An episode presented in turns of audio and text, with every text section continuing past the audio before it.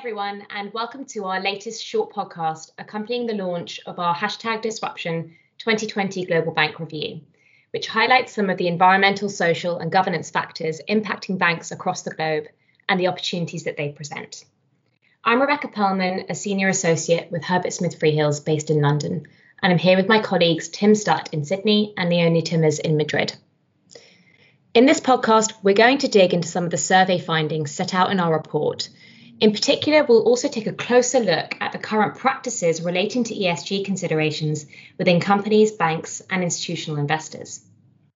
To start with, Tim, should we recap on the survey findings? Sure, Rebecca.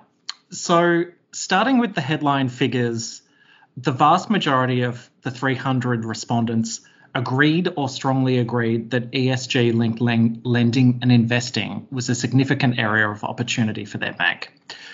55% agreed, 37% strongly agreed, making for only a small proportion of banks not looking to play in this particular area. We also asked the bankers about ESG risk analysis and what activities they do ESG analysis for. The results there were more surprising. Activities most likely to be subject to ESG risk assessments were commercial lending, excluding projects, and also project finance. But both of those were only circa 40% each.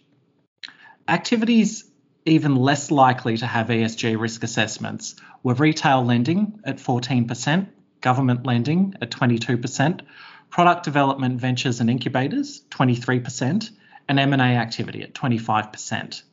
These findings were interesting, with less respondents doing ESG risk analyses than we might have otherwise expected.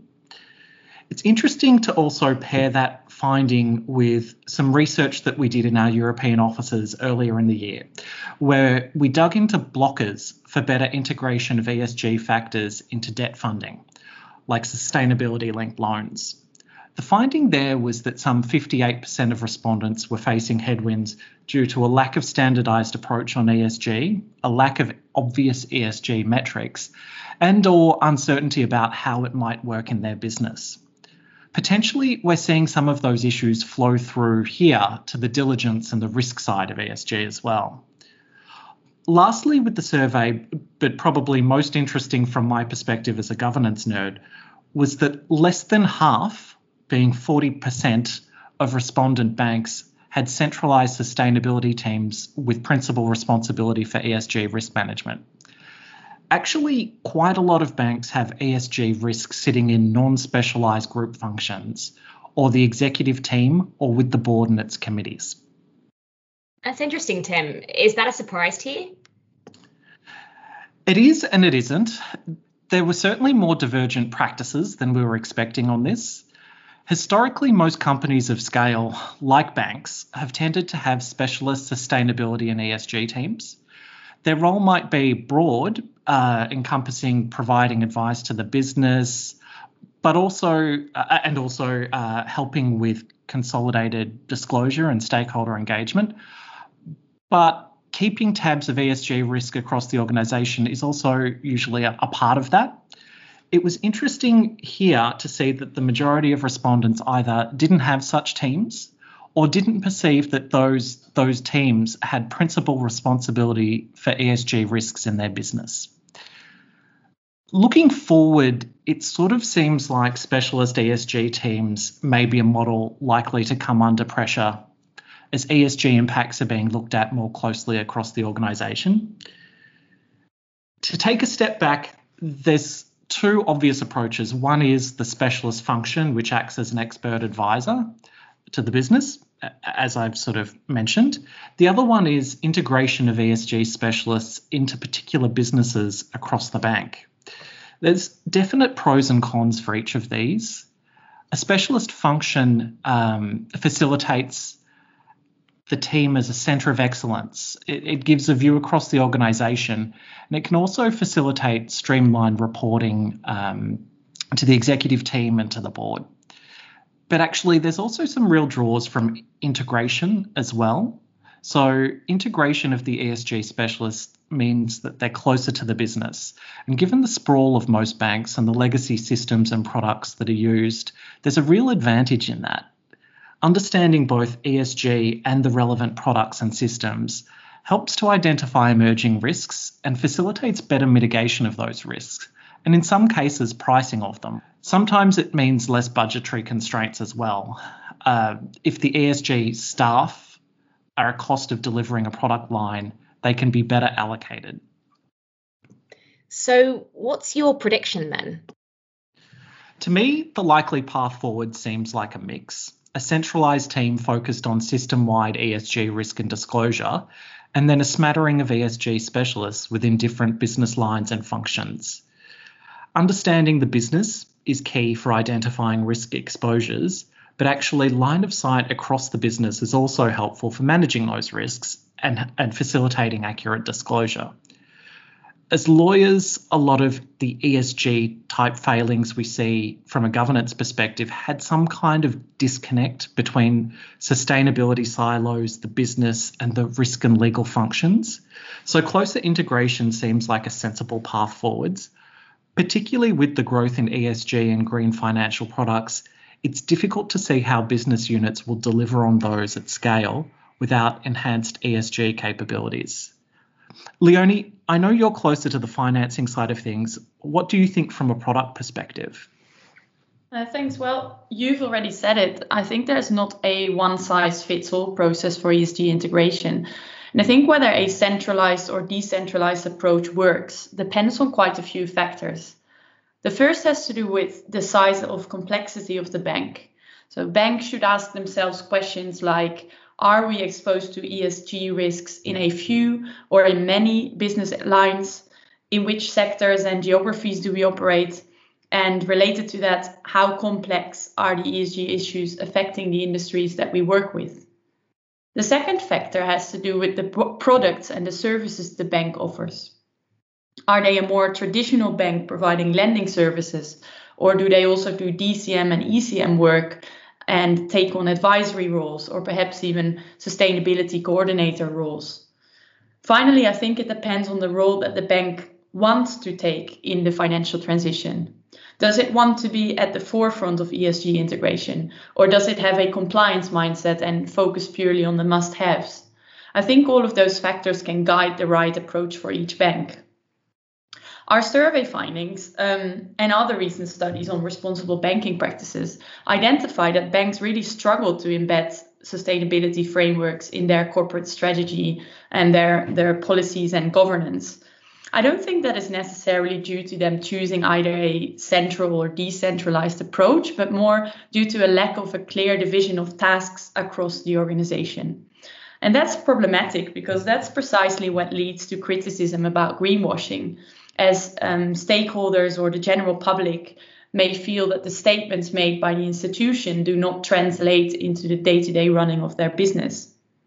Some things that may help banks overcome this hurdle are firstly making sure that the overall ESG strategy is in line with the organizational purpose, is developed by a board level committee together with people from the different business lines or sector groups, and is then worked into clear guidelines training sessions for staff, minimum standards, and mitigating measures, which includes all products, services, and all geographies that the bank covers.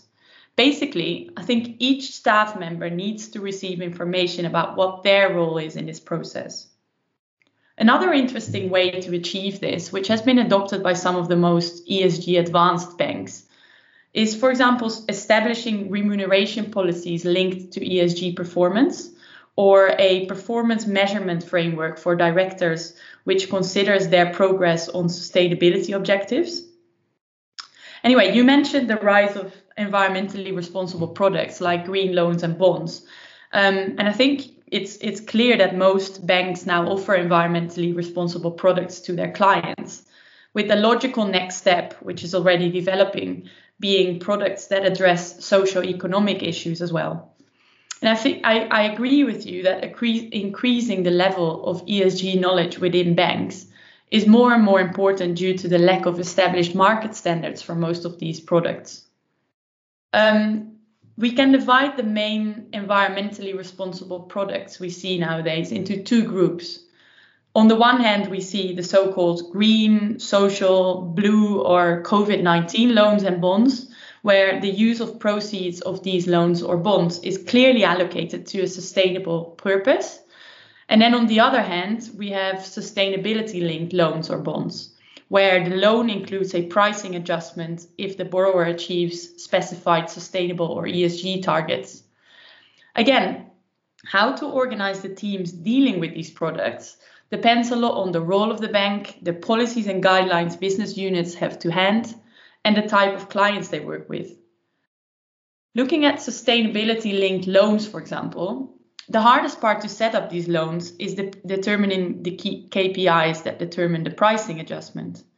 Where you have a borrower which is a large Western company, it is likely that the borrower itself has sufficient in house knowledge to come up with a proposal for the KPIs, or that the pricing depends, for example, on the ESG score of that borrower, which is determined by external sustainability rating agencies.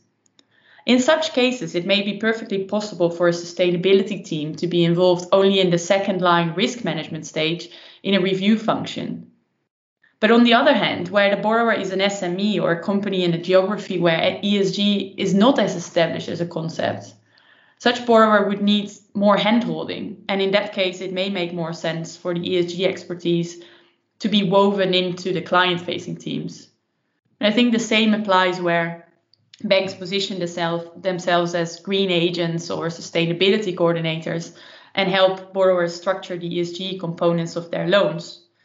I think in such case, a decentralized approach where the client facing team includes ESG experts may make sense in terms of nurturing the ongoing client relationship. So, Leonie, on centralization, what do you think? Do you think a mixed approach is, is the best way forward? Yes, I think so. I mean, for some uh, of the ESG related lending products, it may make sense to have a an ESG expert within each team. But if you think about reporting, it may make more sense for that to be done by a specialist sustainability team in the bank to ensure that there is overview and one single approach. Um, we also re- haven't really talked about the option of outsourcing certain tasks to external advisors. I think this works well um, as well. For example, for ESG training to staff or the modeling of ESG related risks and running scenario analyses, um, or for example, performing specialized ESG due diligence on new and ongoing transactions. Anyway, related issues come up on the investing side as well. So, Rebecca, what is your view from an investor perspective? Thanks, Leonie. Well, we're also seeing a seismic shift in focus on ESG factors from the investor community, with implications for ESG integration and disclosure. Digging into this shift in investor sentiment, the drivers include a combination of factors, including the palpable effects of climate change, pressure from activists, and progression in social norms in areas such as diversity, inclusion, and equality. Given that the beneficiaries of institutional investors are often large groups of citizens, these trends are driving many such investors to formalize the consideration of ESG factors in their internal guidelines, which form part of their duties to their beneficiaries. It's also worth noting that there is an increasing body of evidence which suggests that ESG criteria can be financially material, and therefore the ESG integrated portfolios may be able to better provide risk adjusted returns to investors. If, as some expect, the investment strategies with the most sophisticated integration of ESG risks and the companies with the strongest ESG characteristics do show themselves to have been most resilient through the COVID 19 period, we would expect a continuing and accelerating focus on ESG considerations in the recovery phase and beyond by asset owners and asset managers, with particular demand for greater corporate transparency and accountability. There is, of course, the wave of ESG related regulation, which is emerging largely out of Europe, requiring asset owners and asset managers to integrate ESG risks into their investment decisions and provide detailed disclosures on the ESG credentials of their financial products and portfolios. The expectation here is that these disclosures would result in increased capital flows to asset managers with better ESG credentials, thereby creating a commercial driver to provide more and better ESG focused products to attract these capital flows. So, taken together, these developments present an opportunity for asset owners and asset managers to adopt a clearly defined position on ESG and the role that those factors play in their investment decision making processes. When doing so, they should, of course, remain mindful of their other legal and regulatory obligations, and that includes the duties owed by asset managers to their clients, and of course, the duties of pension trustees to their beneficiaries. I think it's also interesting to note that the pandemic is likely to alter the way in which financial risk is assessed. For instance, asset managers and asset owners will be delving more deeply into the resilience of their investments to external events. In particular, there's likely to be a greater focus on black swan risks and existential threats, such as those relating to climate change. Changes to risk management models or valuation metrics may be required, therefore, to ensure that such risks are adequately considered and priced into asset valuations. That's really interesting. What impact do you think this is having on investor attitudes to, to ESG integration as part of their investment processes? Well, given these developments, it's perhaps not surprising that there is a growing push for the integration of ESG considerations into the investment practices of investors. There are different strategies that institutional investors can adopt when integrating ESG factors into investments. For instance, active ownership and engagement may be particularly relevant for pension funds and insurance companies due to the size of their portfolios and their long term investment horizons. However, engagement may also be costly and therefore won't be as relevant for institutional investors with smaller volumes of assets under management. The incorporation of ESG factors in investment decisions tends to be more common in some asset classes, such as listed equities, fixed income, private equity, and infrastructure. For other asset classes, however, such as hedge funds, ESG incorporation tends to be less common. And, and what's the barrier to ESG integration being more widespread in general?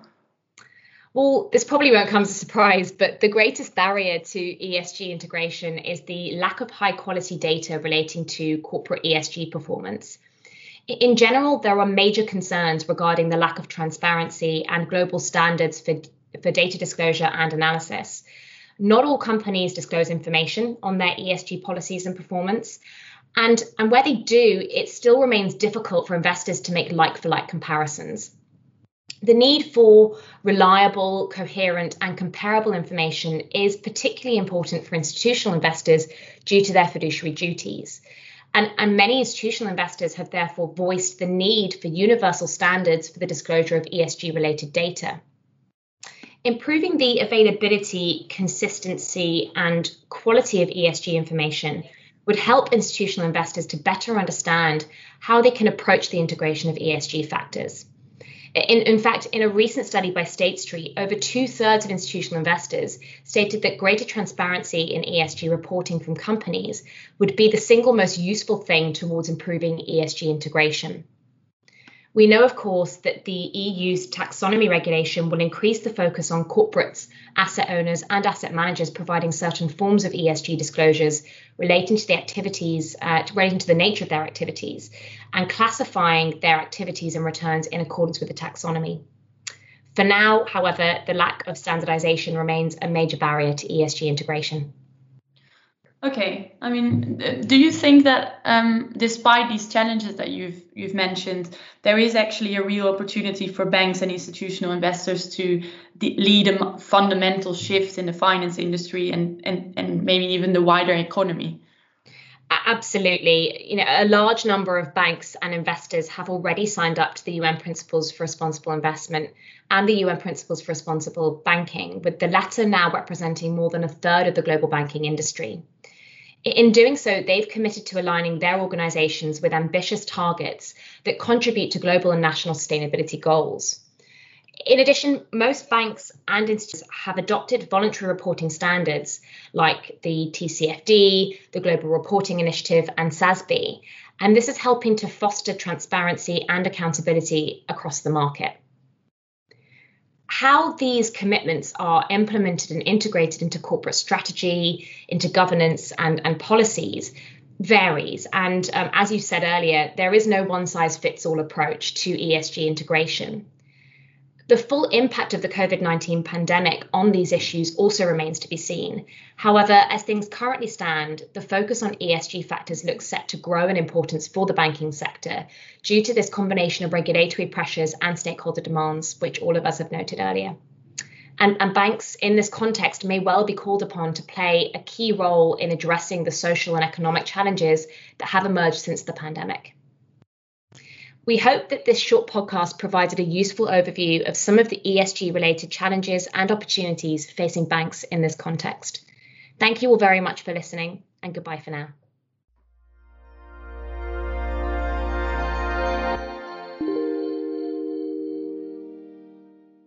You have been listening to a podcast brought to you by Herbert Smith Freehills.